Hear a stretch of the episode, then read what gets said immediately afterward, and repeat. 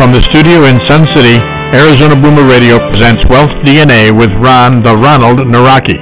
Wealth DNA gives you insights and methods for increasing your net worth. Ron's experience dealing with local and international markets give him insights that can be valuable to any investor. Now here's the host of the show, Ron Nawrocki. Hello and welcome to the Wealth DNA radio show. We're honored that you're joining us today. Now, in some ways, our show today is a continuation of the discussion we had last month, exactly last month, with Andrew Sather on avoiding the value trap. Now, in that show, we focused on how to avoid investing in public companies that are at risk of filing for bankruptcy. And if you missed it, I suggest listening to it from our archive. During this show, we'll talk more about bankruptcy and specifically what the typical saver investor needs to know about bankruptcy. I've met some people who are 100% certain they'd never be impacted by bankruptcy since they managed their finances well. In reality, they were either delusional or maybe received the tragic news from their doctor that they only had days or weeks to live. The reality is, it's not just our likelihood of filing for a bankruptcy, but as investors, we take risks. And one of those risks that either a client, a borrower, a company we invested in, a vendor, or even a family member faces bankruptcy. Now, in planning who we should have as our guest, the first name that came to mind was Donald Trump, since he has properly filed more bankruptcies than any other person in the U.S. One dilemma, of course, is that he is traveling all around the country generating PR for his presidential campaign. So we asked some other investors and considered the many facets we want to cover of bankruptcy, and we came up with an even better idea. David Knapper, Esquire of Knapper Law in the Phoenix Scottsdale area. His experience with BK is far, and I, will occasionally throw in that abbreviation, I apologize, bankruptcy, is far broader than Donald Trump's. We certainly want to talk about how other parties are affected when a bankruptcy is filed, not just the advantages of erasing your debt. Certainly, if you were an investor in one or more of Donald Trump's projects or companies that filed for bankruptcy, you already know about the investments going bad. At least those investments. You could have others coming up. And let me remind you if you don't gain some new knowledge during this hour, we have a 200% money back guarantee. Yes, we'll refund double what you paid to listen. Now, admittedly, I'm very confident I won't have to pay out any refunds at the end of this show since we have a topic that's important to all current and future investors. That's true regardless of where you are in the world. And whether you invest in companies, stocks, bonds, mutual bonds, mutual, um, come on, is that right? Mutual, uh, the name doesn't sound quite right. Bank CDs, national debt like U.S. Treasury bills, sovereign debt. You're a landlord, mortgage lender, angel investor, or you invest in venture capital all of these places have some risk. Now, I'm certain there's at least one or two listeners who just heard me mention bank CDs and U.S. Treasury bills, and they shook their head or might even plan to send an email correcting me. They may think that if a bank or the U.S. government files for bankruptcy, they won't be affected. Au contraire. You can assume there could be weeks or months waiting to get your principal and or interest back. And then you start to really realize the importance of that second guarantee I often mention with these debt instruments. Notice I hesitate to call them investments. The money you get back will be worth less than you initially lent to that financial institution, whether it was the government or the bank. Now, we have a tradition of using a quote to set the stage for this topic, and today I chose one that will make you think. I certainly did after hearing it. You ready? Capitalism without bankruptcy is like Christianity without hell. Let me repeat that one. It really is a thought provoker. Capitalism without bankruptcy is like Christianity without hell. This quote is from Frank Borman. He's an American astronaut, if you don't remember him, later CEO of Eastern Airlines for about, I think, 11 years, which you may recall later filed for bankruptcy. And I learned a bit of trivia about Frank Borman. He was born in Gary, Indiana, but due to various sinus problems he had as a kid, his family moved to a better climate, Tucson, Arizona, just a few hour drive from where our guest and I are now. Today is Monday, August 24th, 2015. It is 9:05 a.m. in Arizona, where our guest is, and uh, 12:05 p.m. on the East Coast, 18:05 in continental Europe. Today is the only day ever like it. We'll do everything possible to make it a great one for you. You're listening to the Wealth DNA Radio Show. I'm your host, Ron Nawrocki. This show airs every second and fourth Monday at 9 a.m. in Arizona.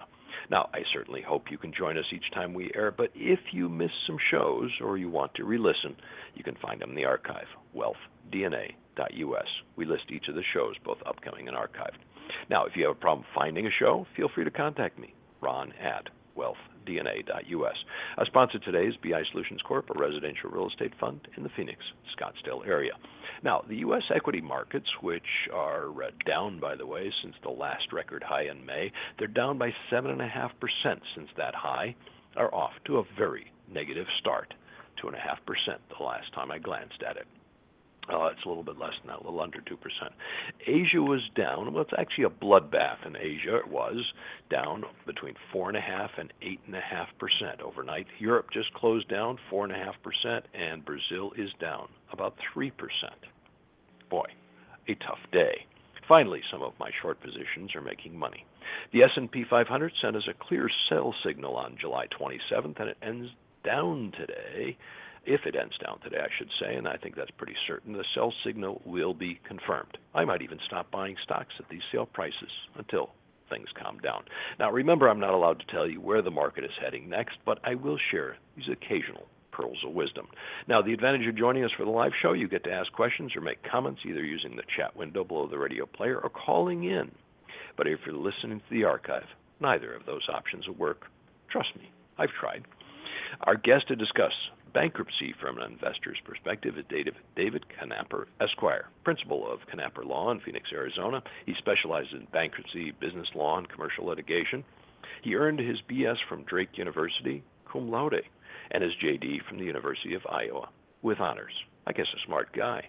David Knapper holds a five star rating by his peers, a member of past uh, a member and a past president, no less, of the Arizona Trustee Association.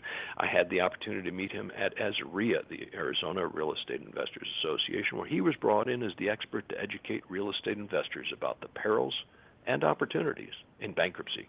He also did some work for recently for one of our sponsor, BI Solutions Corp's large investors.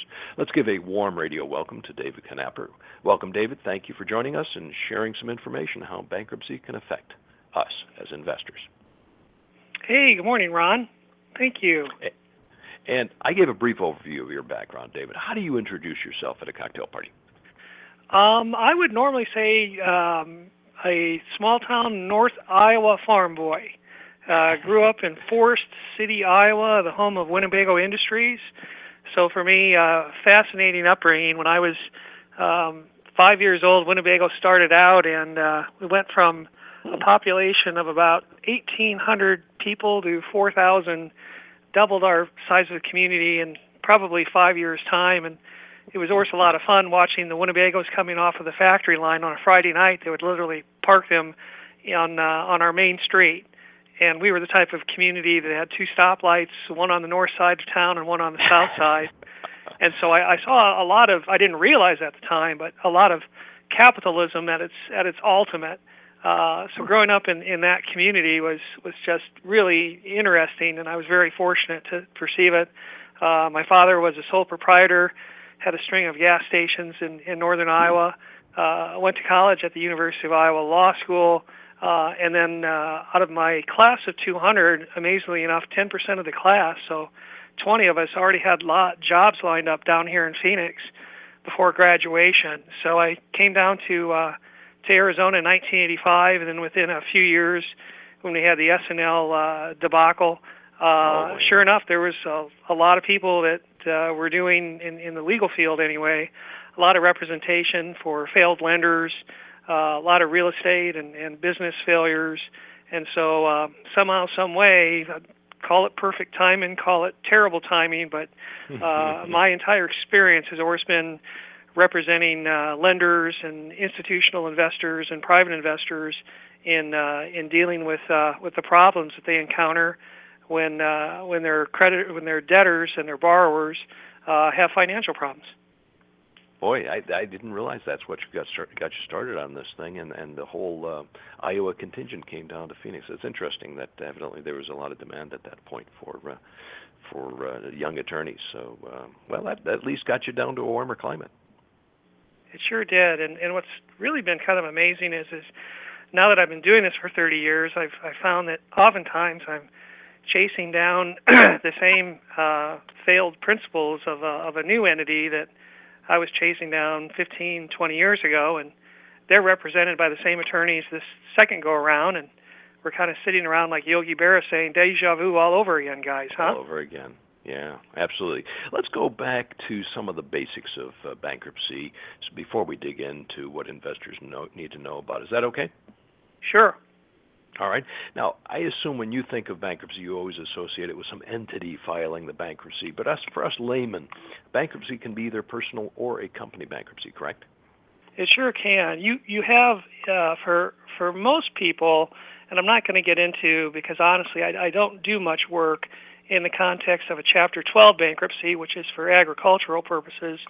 Uh, but but for most folks, when they think of bankruptcy, they're they're thinking of either a Chapter 7, a Chapter uh, 11, or a Chapter 13 bankruptcy. So I think this morning we're probably going to be talking about three different chapters of the bankruptcy code. Um, in a, in a, well, definitely stick with the biggies. Sure, we'd confuse everybody, including me, uh, if we tried to cover all of them. But uh, definitely, definitely the top three. I want to make sure we cover. Sure, uh, and and to begin with, Ron, a Chapter seven and a Chapter 13, I, I think of those as consumer uh, bankruptcies, and in a Chapter 11, I think of it in the context of a business bankruptcy. Um, the okay. reality is, however, um, anyone uh, can, whether it's an individual or an entity, um, be in a Chapter 11, and hmm. an entity as well can be in a Chapter 7. So it really doesn't matter at, on occasion whether you're an individual or an entity, except for to qualify for a Chapter 13, you're going to need to be an individual. And and the real difference between these chapters uh, is as follows: if if I'm going to file a Chapter 7, what I'm doing is is I'm liquidating my assets. I'm I'm telling the court and my creditors that I, I just simply want out.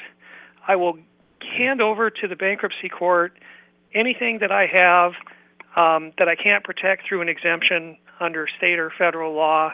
Uh, so, for instance, in Chapter 7, if I had, um, let's say, $200,000 of equity in my home, and uh, under state law and under federal law, the maximum homestead exemption I could save in the equity in my home is, say, $150,000, I would I would be turning to the court and saying, look, I'm perfectly willing to forfeit $50,000 of equity into the bankruptcy court uh, for purposes of my liquidation because in in four or five months, hopefully, when I get my Chapter Seven discharge, I want to walk away with all of my creditors flushed down the drain. I, I don't want to owe anybody anything. It's it's just a simple, straight Chapter Seven liquidation where I, I can be in and out of the bankruptcy in fairly quick fashion, get rid of all my creditors. Uh, a very simple process, and uh, surprisingly enough, uh, very inexpensive. If uh, if I'm looking around these days, at least here in uh, in the Phoenix market, there are law firms that are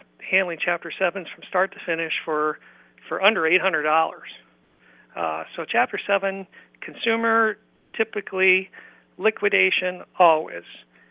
Um, if I am a um, individual and I happen to mm-hmm. say be behind on a car payment or a mortgage, and I would really like to save the car and or really like to save the the home, mm-hmm. but I don't have the means at that precise moment of bringing my loan current, I would instead of filing a Chapter 7 liquidation, avail myself the opportunity to file a Chapter 13 reorganization.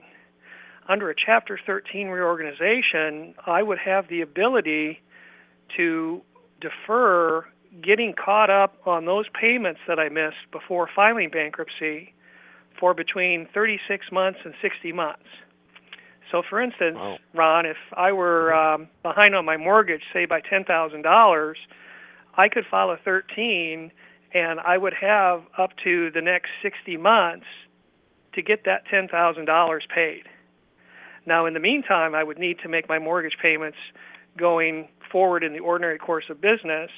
But under a 13, again, I've I've bought myself up to five years to get caught up on my mortgage or my car payment, and um, oftentimes the the justification for a 13 is someone has previously suffered a, a financial catastrophe, but now that they are about to file bankruptcy, that that calamity has been cured. For instance, I uh, I fell behind on my car payments or my house payments because of uh, I was unemployed, or I um, fell behind on my house payment and car payments because I was trying to pay some um, unforeseen medical bills. Um, but but in any event, a, a Chapter 13 is a reorganization, and it's normally considered a a consumer reorganization. And then the last chapter, a Chapter 11, that too is a reorganization, but that would be filed typically by a business or by a more wealthy individual with a substantial amount of, of debt and a substantial amount of income. And under a Chapter 11, unlike a Chapter 13, the time that I would have to get caught up on payments I had missed prior to filing the bankruptcy isn't set in stone by a minimum of 36 months and a maximum of 60 months as set forth in a Chapter 13.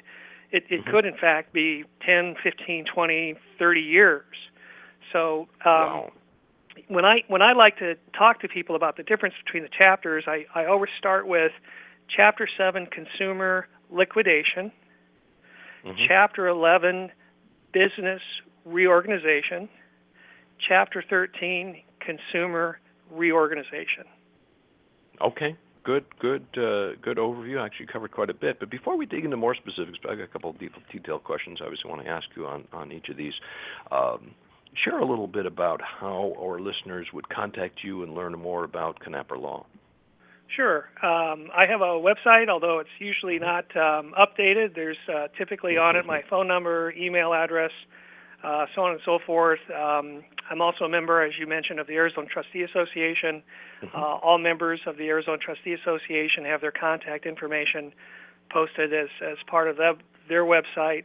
Um, also, candidly, I think if you do any amount of Googling on the internet, uh, my name, Phoenix Attorney, you're going to find me six ways to Sunday because one of the uh, one of the blessings and curses of, of being active uh, in in bankruptcy, among other things, is your your name is often posted as part of legal decisions uh, and or other matters. So not not too hard to find me.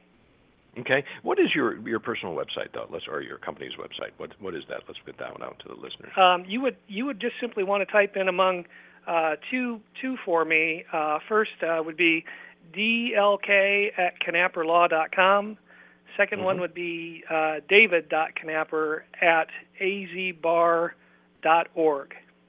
Okay, knapperlaw.com. Okay, very good. Got that, and we'll make sure that our listeners get that at the end as well. Now, let's let's uh, stay with the personal for just a second. If I uh, have financial problems and I need to file for bankruptcy, and I'm not, uh, by the way, just uh, again hypothetical, just like you being behind your car payments, and my wife and I file a joint tax return. Does that mean that both of us have to file bankruptcy, or can we file individually? You know, in Arizona, the quick answer is is either one of you will file, and it will in fact be effective for both of you. Uh, in other Oh. states, I honestly can't say for sure uh, because the reason why I'm so positive about Arizona and and wishy-washy on other states is Arizona is a community property state, and Mhm. in Okay. Arizona being a community property state, um, we we have laws that say that one spouse may may or may not obligate the other spouse to a particular legal action. So, Ah. for instance, if if you and your spouse had problems, and let's say your your spouse didn't want to be involved in the bankruptcy, yes, you could file the bankruptcy and you could discharge uh, all of the debts that you and her collectively own together without pulling her into it.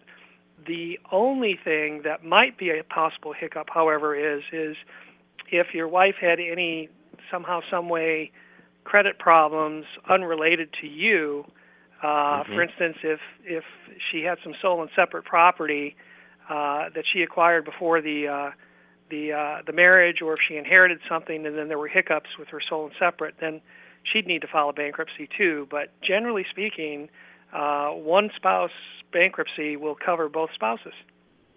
Hmm. Okay. A good good tip. Now, what are the differences? We we talked a little bit about, let's say, chapter seven and thirteen, uh, sticking with the individual side uh, as the most predominant, if you will. Uh, perspective from the person that is uh, an investor that's affected by those people, whether they were uh, tenants or they were. Uh, um, they were mortgage holders for for that client, or just happened to lend them some money, whatever the case might be. The the it sounds like under Chapter Seven, that investor is going to get more or less wiped out in the process, unless uh, it is their personal property. I would I would say so. I would say that Okay. my personal experience is is in a, a chapter seven, if if you're a creditor that's owed money by by someone that files bankruptcy, I would say on the norm, Ron, the averages are at least eight to nine times out of ten you'll get paid nothing.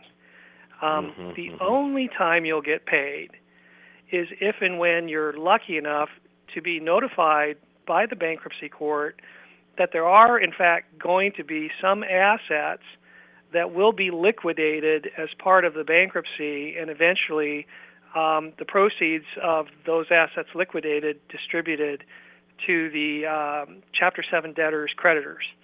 Um, and as I previously mentioned, for, for that to ever happen, the party filing Chapter 7 had to have had some assets that they owned Mhm. that they were not entitled to exempt, and, and by exempt I actually mean protect. They're, it means the Right, same okay. thing. They they have to they have to have something they they have to give up to be entitled to receive the benefits of a discharge under a Chapter Seven. So, for instance, um, when I'm looking at a Chapter Seven debtor schedules, and, and by the way, I don't represent the, the debtor Chapter Sevens or or even in an 11 or a 13 context, I'm always representing the, the creditors, the, the lenders, Okay. the landlords, and so on and so forth. But w- when I'm looking at someone's bankruptcy schedules that they had to fill out as part of their bankruptcy, in which they disclose, hey, these are all my assets, these are all my Mhm. liabilities, these are the assets that I'm claiming I'm entitled to exempt or protect, and and so on and so forth.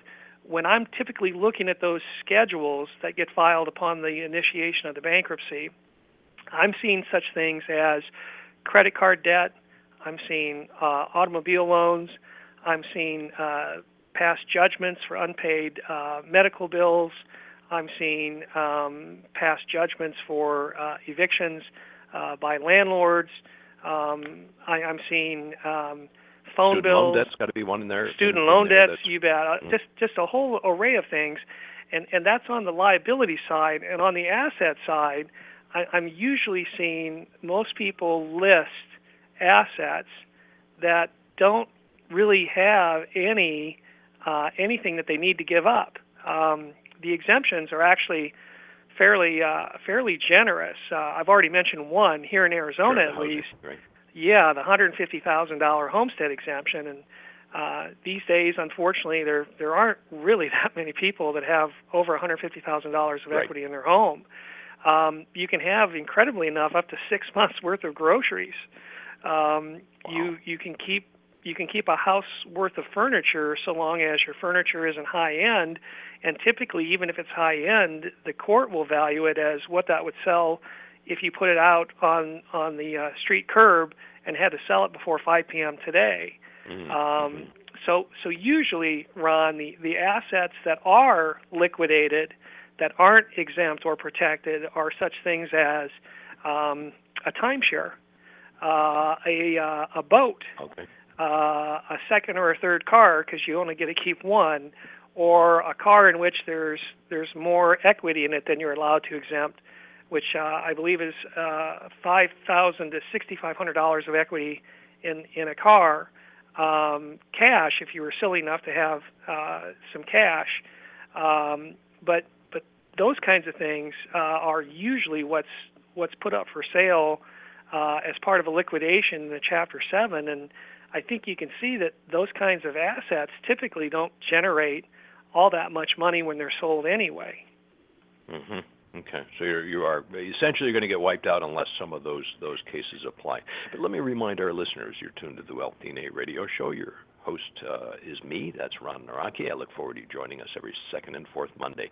Our sponsor today is BI Solutions Corp, our real estate fund in the Phoenix Scottsdale area. Great company to help you diversify your portfolio, which we'll touch on later. If you missed some of the prior shows, including the one last month I mentioned with Andrew Sather, I uh, highly suggest re-listening to those shows, and they are on wealthdna.us.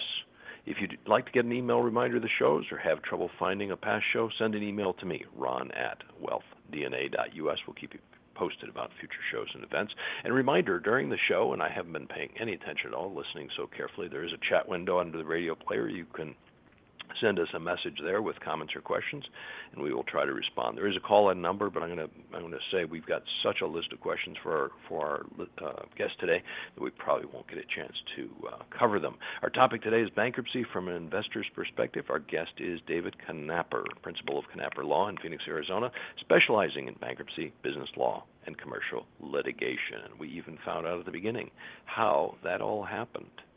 Now, uh, David, there are some parties who handle the legal side of the bankruptcy. We, talked about one explicitly, of course, uh, that, is involved in the bankruptcy. That's a creditor, and there could be a lot of them, and that's who you usually represent. I assume the person filing the uh, bankruptcy is therefore called a debtor.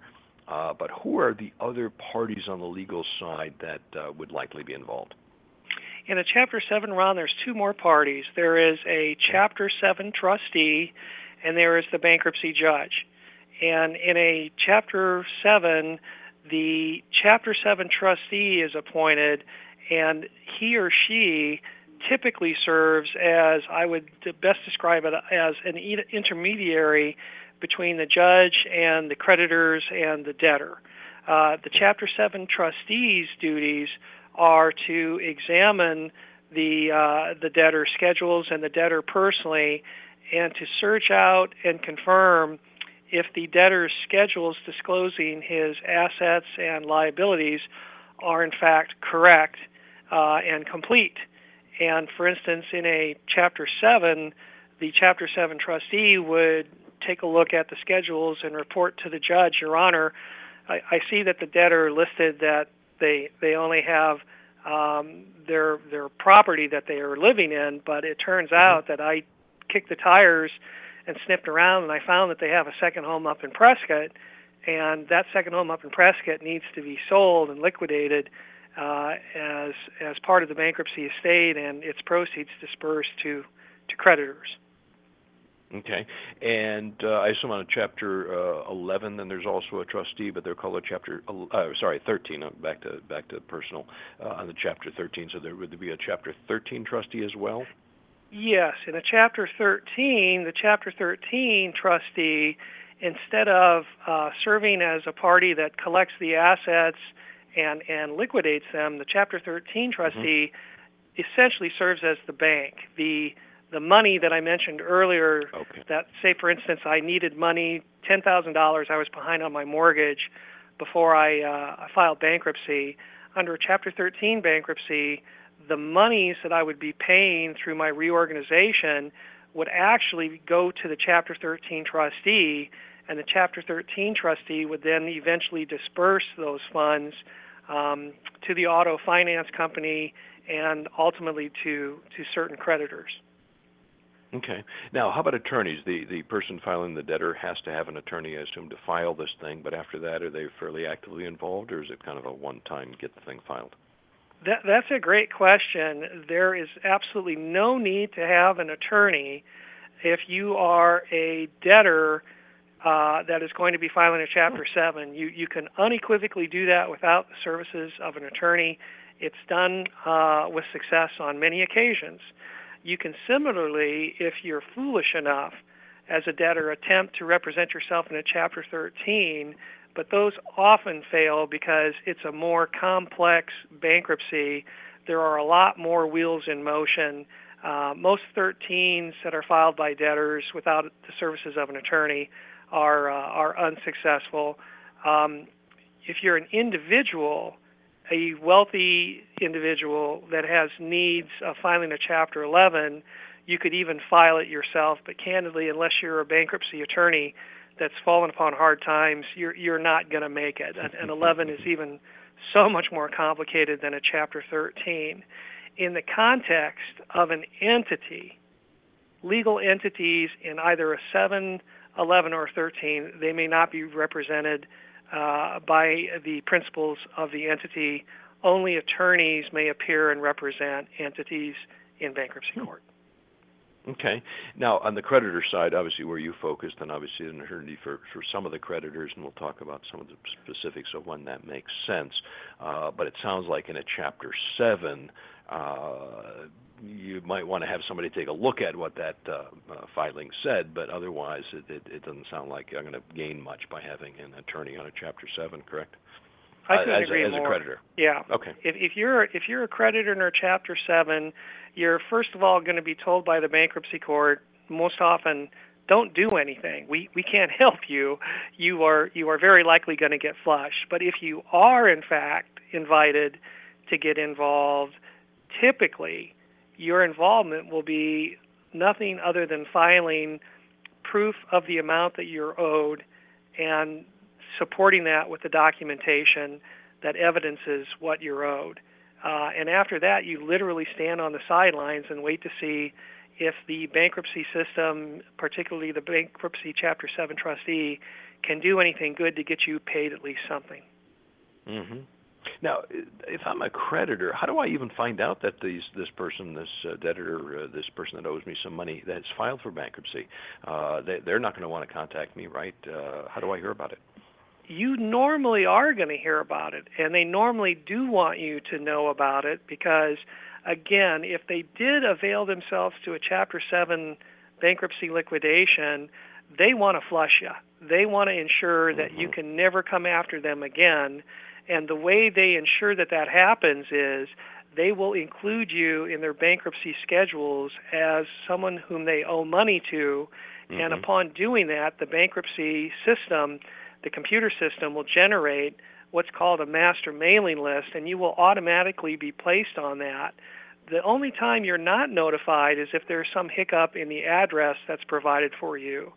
But normally, you're going to receive in the mail actual notification of the bankruptcy if you're a creditor of someone who's filed a Chapter 7 bankruptcy. And for that matter, the same rules apply for a, a 13 or an 11.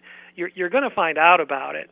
Um, if you do not find out about the bankruptcy, and I'm talking typically within a month of it being filed, mm-hmm. it's more likely than not that for some tactical reason, and typically it's opportunistic, the person who filed bankruptcy did not want you to know about the bankruptcy until the last possible moment. For mm-hmm. instance, I have a number of landlord clients that are not uh, listed by the debtor in the debtor schedules as part of the bankruptcy, so they never get mailed notification of the bankruptcy.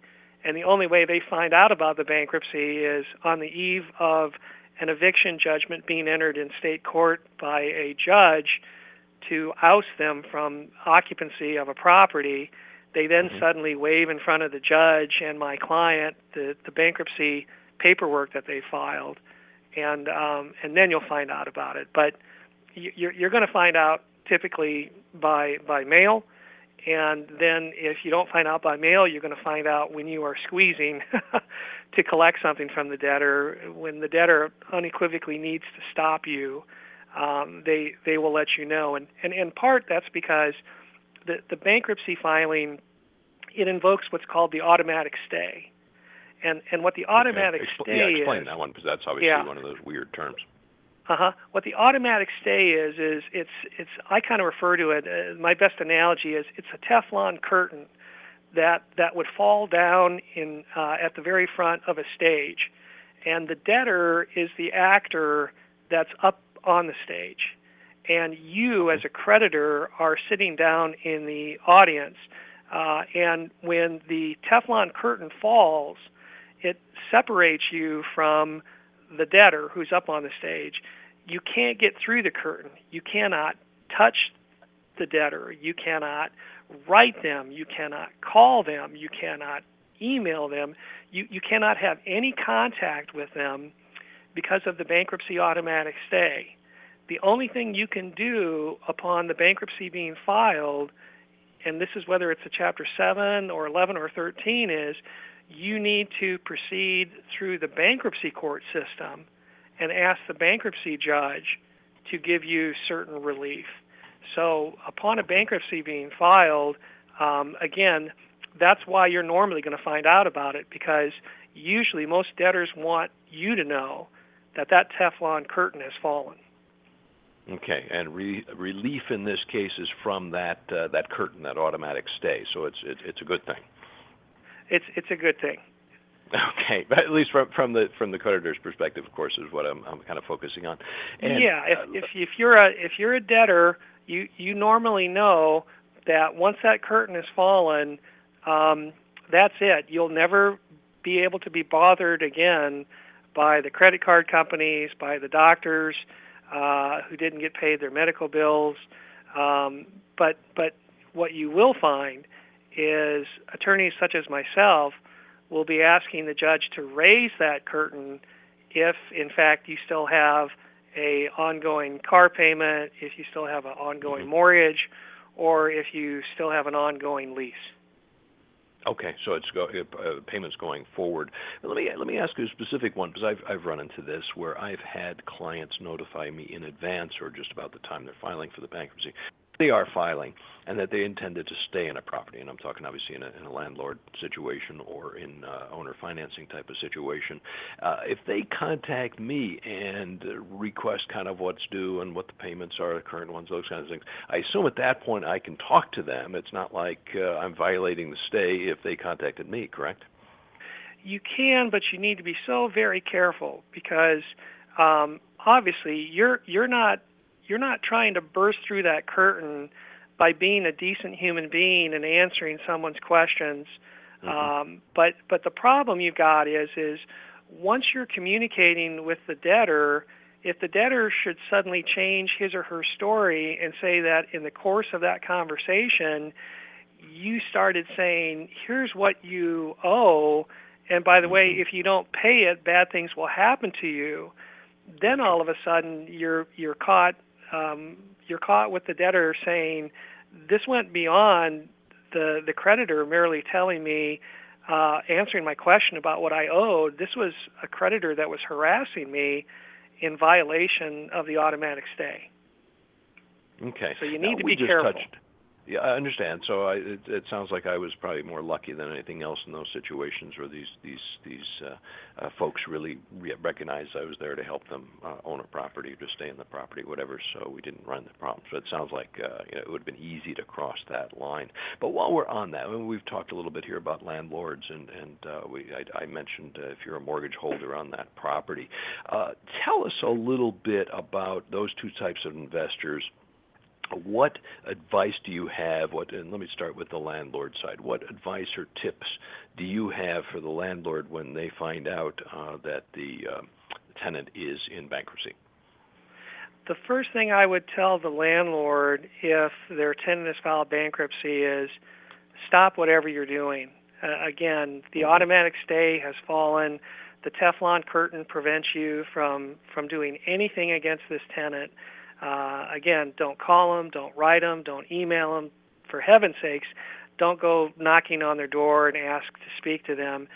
You want to go through the bankruptcy court, or you will be sued. And here in Arizona, the typical um, person that does violate the stay by uh, by contacting uh, a, a tenant that's in bankruptcy, knowing of that bankruptcy, will be sued for a minimum of five thousand dollars plus legal fees. So it's it's a very serious offense. So after I've gotten my my landlord um, convinced to to to sit and and and behave himself, I would then turn to the landlord and say, um, you need to file what is called a motion to lift the automatic stay. You need to ask the judge to raise that Teflon curtain that has fallen and allow you to proceed in state court to exercise your landlord's rights. Um, and we all know that that's by proceeding with an eviction action. and Mhm, I would mhm. turn to the landlord and say, the the tenant uh, very well may still have the ability to uh, wipe out all of the rents that that you're owed. Um, that's what a Chapter Seven debtor does. They flush their creditors. mhm. But in in a bankruptcy context, in a Chapter Seven, I would be telling my landlord client that you will either get paid the rent that accrues following the bankruptcy, or you will get the automatic stay lifted and given permission to complete an eviction in state court. It is only a question of time before one of those two things happens. You're either going to get paid or you're going to get the right to evict. But you have to get the bankruptcy judge's permission to do so. Okay. Now, let's say I hold a mortgage on the property. I've sold the property to this person who files for bankruptcy. Uh, what would be your advice to me in that case? Uh, I assume stop everything in terms of the contact again would apply. Yeah, the, the the first thing that I would I would tell you is I, I wish you were a landlord instead of a mortgage lender. The Mhm. the, the law and the, the bankruptcy legal system is actually far more protective to to landlords than than, than mortgage lenders. In, in a landlord context, like I said before, it's pretty simple. You, you you're probably not going to get anywhere by complaining about the rents that accrued before the bankruptcy. The the bankruptcy judges Right. really aren't interested in that. They're figuring that's going to get flushed as part of the bankruptcy. But in in the context of of a mortgage, we all know that sooner or later you you need to be paid the mortgage payments that previously accrued. However, if you're uh, uh, the holder of a mortgage in a in a bankruptcy, one of the things you always have is a, a judge is is not very keen on you as a mortgage lender foreclosing if you're somehow seen as opportunistically attempting to steal the equity that the person who has filed bankruptcy has in their property. And so, for instance, I have had cases where um, someone has filed a bankruptcy on on behalf of my client as a mortgage lender, and payments weren't made before the bankruptcy, and then the mortgage payments that have accrued since the bankruptcy haven't been paid either. And I've asked the bankruptcy judge to lift the automatic stay to allow my client to complete a foreclosure, and and the judge still would not allow that to happen because the judge has told me, Mr. Knapper, your client is more than adequately protected here.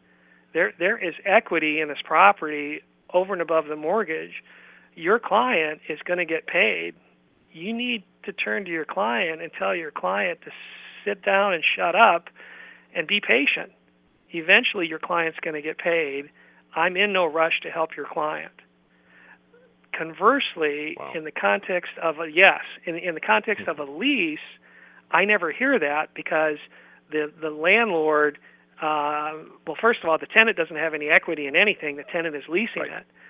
So um, to make a long story short ron the the representation of a of, of a landlord in a in a bankruptcy oftentimes is far easier and less expensive than the representation of a mortgage mortgage lender Wow, I'm seeing some paradoxes in in this whole thing. But uh, let me let me ask one specific on that. If I am the mortgage holder, does it make a difference if it's owner occupied or investment property that that uh, uh, debtor has? boy, it makes a huge difference. Um, Okay. If if if you made a loan, and this is whether you were um, you were the a third party lender that made a loan to help someone finance their purchase of the property Mhm, from mhm. from an entirely different party, or if you're a former owner of the property that sold the property and extended seller carryback financing. In, in either of those contexts, you're, you're a mortgage holder. You made the loan to someone that's that that owns a piece of real estate. If that piece of real estate is a residence, and if your borrower is an individual, okay, Mhm, so okay. again, the context Owner-occupied is individual. Yep. owner occupied individual, you are so much better off as the mortgage holder than if your borrower is an entity or if your borrower is dealing with a property that is not their principal residence. Okay, you with me so far? Yep. Yep. so I sure if, am. if okay. it's if it's a borrower's principal place of residence and they're an individual, the key here is you're so much better off as having their mortgage because under the bankruptcy laws, they will not be given the opportunity in a Chapter 7 or a Chapter 13 to um, to to change your interest rate, to change um, typically the uh, loan maturity date, to cheat you out of default rate interest, to cheat you out of late charges, uh, to deny you your legal expenses. Um, candidly, those mortgage holders whose borrowers file bankruptcy and whose collateral are primary residences, they're going to come out of a bankruptcy in great shape. They're the kind of hmm. clients I love to have. Okay, uh, much, much. Um, uh, again, a little bit of a paradox here. You mentioned one of the things: don't contact the uh, in in both those situations, not to contact the uh, the client or the debtor.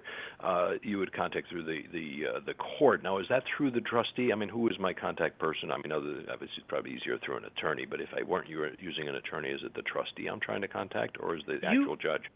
You can always contact the trustee, Ron, but I would want to go to the judge. I would want to file pleadings and that's because ultimately the only individual's decision that matters here is the judge, ultimately.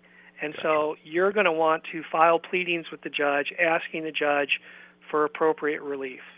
Um, sometimes that relief is to lift the automatic stay, to raise that Teflon curtain. Other times it's just simply, Judge, um, I'd like you to dismiss the case because this person has previously been in bankruptcy and they don't qualify. Other times it's judge, I, I, I need you to to set a quick hearing uh, on something just because we're kind of in a legal no man's land and we need to know, you know, where we stand. Um, what what people I think don't realize, Ron, is uh, the bankruptcy court, even though I think it's far more favorable to debtors than to creditors, it, it really is a court of kindness. And by that I mean that the bankruptcy courts they, they do want to help everyone that's part of the bankruptcy process. Um, incredibly enough, we, we only have eight full-time judges here in Arizona um, handling in a bad year between those eight judges 30,000 bankruptcy cases get filed each year. And you can imagine that, that most cases, a lot of them don't get wrapped up within one year. So, you know, you're dealing with a judge that's handling thousands of cases, and because of that, he or she has, has pretty much learned the tricks of the trade as far as problems do come up, and people do need the opportunity to talk to me and get my guidance on what they can and can't do. And so, if if you're a, a, a creditor in a bankruptcy and you do want the opportunity to talk to a judge, you're probably going to get it and the only the only bad thing I can tell you is, is because of the sheer volume of the caseload of the judge, it, it may take some time to get the judge's ear. But okay, but so you get, can a schedule for 2018 or something like that. Yeah, yeah. Typically, I, I can typically I can tell you that that I, I can get in front of a judge on a non-emergency matter uh, by requesting it. But typically, I can tell you it's it's usually a minimum of, of three weeks and sometimes it takes you know six weeks to to go see the judge. Okay. Before uh, I forget here, uh, I'm getting so involved in this thing. We should uh, remind our listeners who just tuned in. You're listening to the Wealth DNA Radio Show. I'm your host, Ron Nawrocki. If you missed the earlier part of the show, you can listen to your listen on our archive, and that archive is wealthdna.us. Today, our guest is David Knapper, Esquire. Our topic is bankruptcy from an investor's perspective which is also one of our guests' professional specialties. Now, uh, David, we didn't talk at all about, uh, very little on, the commercial side of things, and as you mentioned, Chapter 7 and 11 are the most common there. Um, what are the main differences from a, creditor's perspective? Is it again in Chapter 7, I'm likely to get wiped out uh, pretty much uh, totally unless the company has something like we did in the personal case? And in, in Chapter 11, it's going to be a long process and we'll have to wait and see? Yeah, and, and unfortunately, I can also tell you in a Chapter 11, the, the chances are very, very good that you're going to get the same zero to one penny on the dollar as you would in a Chapter 7 if you're an unsecured creditor. Okay, and let, Okay. let's talk about that because that that's what's really I Important think a key.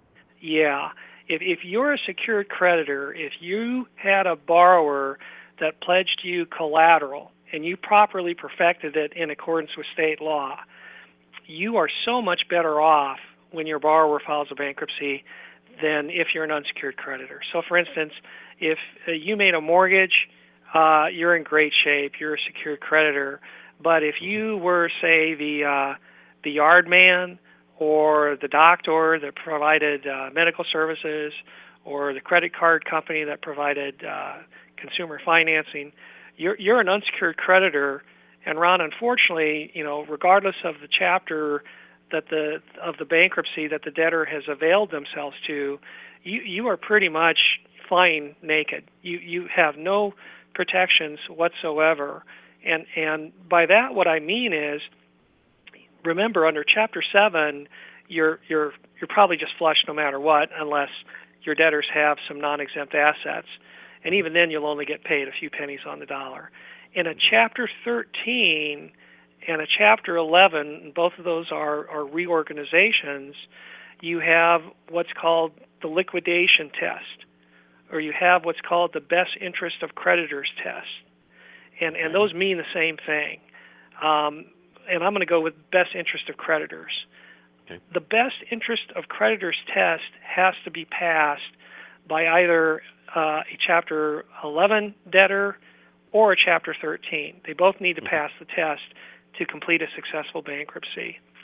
What that test means is they have to show that the amount of money that they will be paying to their unsecured creditors will be a penny more than it would be if they availed themselves to a Chapter 7 liquidation. Well, let me give you an example of what that means.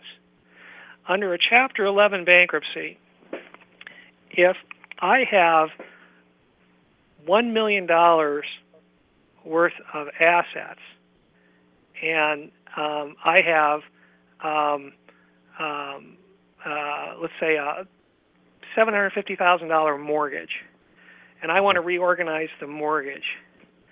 If, if I don't have any non exempt assets uh, to disperse under a Chapter 7, I only need to pay my unsecured creditors a penny because, again, they'll be getting paid a penny more than if I filed a Chapter 7. So, Hmm. under a Chapter 11, um, if you're an unsecured creditor, the chances are you're going to get paid very little to nothing. Okay. And the same analogy would, would fall true for a Chapter 13. Again, to pass the test of, of best interest of creditors, they just have to pay you a penny more than if they were filing a Chapter 7. So the, let me cut to the quick. Sure. In bankruptcy, secured creditors typically get paid, unsecured creditors don't.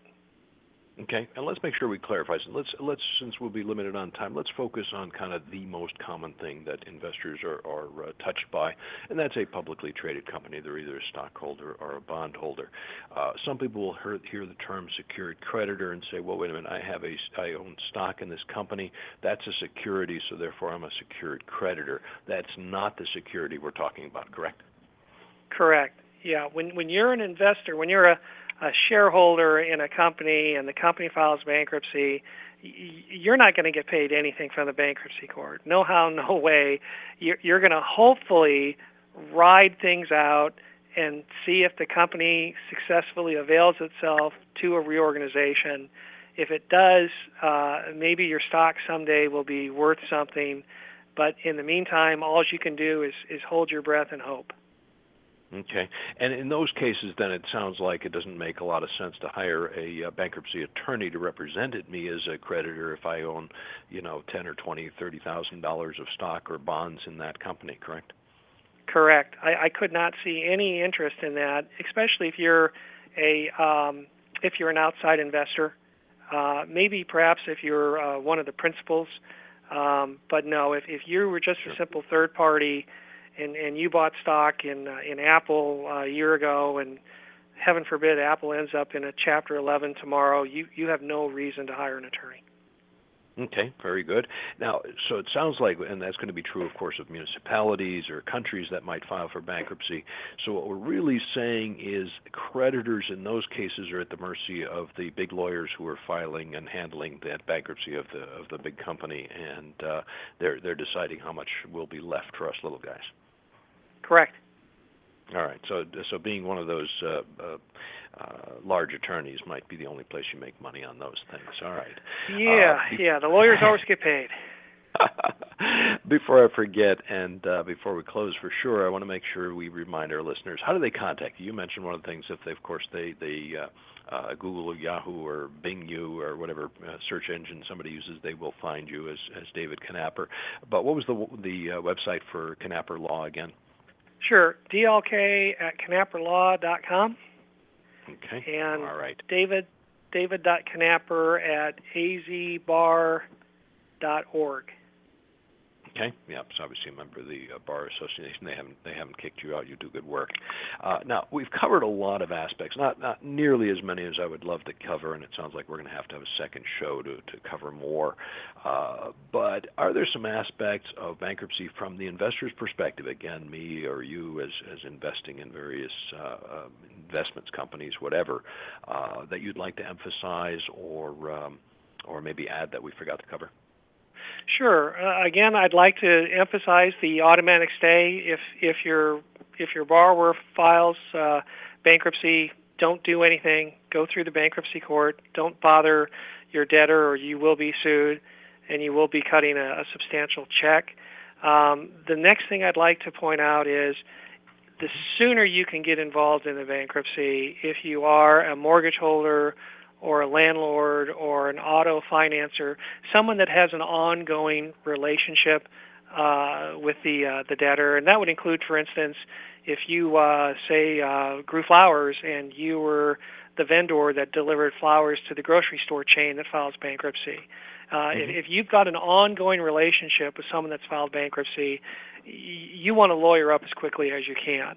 Uh, you want to file your pleadings uh, in uh, in the bankruptcy, asking the judge for appropriate permission to enforce your state court rights if if you're not going to be paid.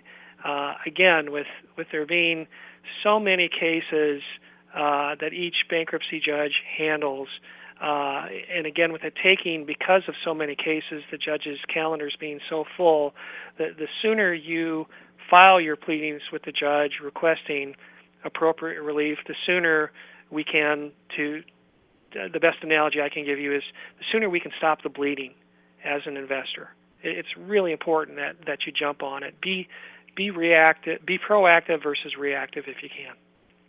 Well said. Okay, we've covered a lot of the basics as I mentioned. Uh, would you be willing to, to join us again? Maybe cover some of the war stories around these various situations, and uh, because I think that's what makes things uh, understandable. Would you be willing to join us again?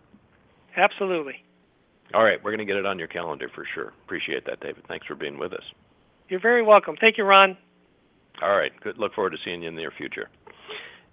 And in the way of a summary, we've covered a lot of good information, and insights, and despite the fact that I've been affected by many bankruptcies, I still feel like I know very little about the whole process. I'm way ahead of where I was an hour ago. And certainly we couldn't cover every aspect of bankruptcy in just one hour. Uh, so as I just mentioned, we're going to try to get David back later this year to dig in a little deeper and maybe share some of those war stories that really make this stuff sink in. And I, I enjoyed today's show just because I have been affected. Uh, some of you that have not yet, hopefully, got to understand that there are situations where you may be. And uh, I think you'll look forward to hearing more of that detail. Again, those war stories is really what makes it uh, makes sense. So, if you happen to spend some time uh, with somebody that you just can't seem to find something to talk about with them, consider asking them about the quote quote from Frank Borman. Capitalism without bankruptcy is like Christianity without hell. There's something to start a conversation. Now, as David covered some of the situations, I realized that besides what appears to be some confusing terminology related to bankruptcy, uh, like lifting a stay or relief of an automatic stay, which sounds like you know good news for the debtor is actually good news for the creditor, uh, I also found a number of paradoxes, and, and and so as we're going through the show and I started to see these, I, I had to quickly grab a definition of paradox and make sure that I'm on the right track. Here's a definition a statement or proposition that, despite sound or apparently sound reasoning from acceptable premises, leads to a conclusion that seems senseless, logically unacceptable, or self contradictory. Now, in general, most of us hope we'll never have to hire a bankruptcy attorney to represent us as a creditor, or even worse, to represent us as a debtor filing a bankruptcy excuse me, petition. And yet, in situations where we don't need to hire a bankruptcy attorney, we may end up being far worse off than in situations where we do. Let me just share a, couple examples. The first one is what we just talked about. You own stock in a publicly traded company, ultimately files for bankruptcy. Since you're a relatively small, unsecured, forget the word security, but an unsecured stake in that company, we don't need to hire a bankruptcy attorney. But as we discussed, it probably makes sense uh, it, and it probably doesn't even make sense to. So, so you don't need to, and it probably doesn't make sense. Uh, he couldn't think of a reason why you would. The final outcome we'd likely lose 100% of our investment. So the good news, we didn't have to fire, hire a bankruptcy attorney. We didn't have to fire him, so we didn't hire him. But the bad news, we lost our entire investment. Okay, you say that's one example, so there's, you know, it's a big deal. That's not much of a of paradox. Let's go one step deeper. Let's say you're more conservative than stock investors and you invest in bonds instead in that same publicly traded company. Now, I avoided the term you bought bonds since bonds are not an ownership instrument. We're merely lenders to that company. And again, even if our stake is relatively large for our portfolio, it's likely a very small portion of the total bonds issued by that company or city or country. And it's usually an unsecured stake. You think, well, bondholders are more secure. Well, they're more likely to get something. But again, it doesn't make sense to hire a bankruptcy attorney. So that's the good news. But in the end, we'll either lose everything and we'll never get the uh, past dividends that we didn't get, uh, and at best case, we're going to end up with maybe newly issued shares of the company when it exits bankruptcy. So the good news is we didn't hire a bankruptcy attorney. Bad news, we lost our dividends, fixed income investment, and we end up with an equity stake, a riskier investment that may not appreciate over time. Let's go to a third example. This is the one that really struck me. Being a conservative real estate investor who wants to avoid the five T's of, uh, of what a landlord faces, and we've covered those in past shows, you decide not to rent the property out, but to offer financing to the buyer. And since you're very conservative, you insist on selling that investment property with a large down payment so that loan to value is low. The common wisdom is the lower the LTV, the lower the risk, since it's likely we'll never have to foreclose, since they have skin in the game. You've heard that term. But what happens if the new owner files for bankruptcy? Now, there's a lot of variables to determine that final outcome, but because they have substantial equity in the property, the BK trustee will want to keep that property as an asset of the BK estate. And it's actually called an estate. We didn't talk about that today, but it, it creates an estate when you file for a, a bankruptcy. So the good news the buyer was unlikely to default, but the bad news is we need to hire a bankruptcy attorney to help us get the property out of the estate. And as long as it's wrapped up in that estate, we're powerless to do anything. And here's the big paradox. Had we allowed them to buy the property with a lower down payment, the trustee would almost certainly lift the automatic stay, or the judge would ultimately, and not spend time on the property that won't contribute toward paying off the creditors. In other words, what appeared to be a riskier loan by giving them less down or taking less down payment would be easier to deal with and less risky in the case of a bankruptcy. These are the types of things I'd like to bring David back on and talk about. It gives you an idea of how many strange things happen kind of get reversed on their head. Again, uh, lending is is riskier in the case of bankruptcy than rental whereas rental is clearly a uh, much more variable, riskier investment per se because you, don't have steady cash flows and the people are not committed to that property. So, regular listeners uh, of the Wealth DNA radio show already know our objective is to help 1 million people become millionaires. I'm confident some of the information we talked about today will be extremely helpful in your journey to become one of those millionaires. And remember, one of the best ways to increase your wealth, tune into the show twice a month. We'll share the investment fundamentals, some great ideas, and some insights uh, related to topics you may never have thought you'd have to deal with, like bankruptcy. Many thanks to BI Solutions Corp for sponsoring today's show. They're a real estate investment fund in the and it's residential specifically, Phoenix Scottsdale area. Well, the next Wealth DNA radio show, which I'm sure you want to listen to, is the second Monday of September, Monday, September 14th. My God, it's fall coming up. 9 o'clock Arizona time, same place, same time. Our guest will be Laura Deegan, who's a director with RM Stark. We'll be talking about a very large asset class that you likely invest in bonds. Interest rates in the U.S. have de- declined, and I'd say almost steadily for the last 35 years. So, what happens to the bonds in your portfolio when interest rates begin to rise? You may have started to see some of that in recent statements. And there's no doubt interest rates will rise. The only questions are when and how much. As usual, we provide the lineup of guests and topics on wealthdna.us. Well, there you'll find the archive of past shows as well. If you have some comments, suggestions, questions, or you want me to send you an email reminder uh, before each show, and keep you posted about future shows and events, send an email, ron at wealthdna.us. Happy investing and avoiding bankruptcy filings.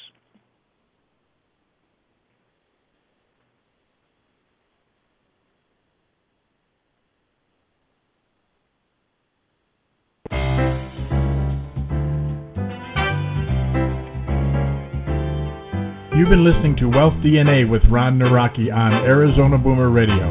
Arizona Boomer Radio is produced by the Boomer and the Babe Incorporated and can be heard Monday through Friday. You can sign up for their online magazine at boomerandthebabe.com.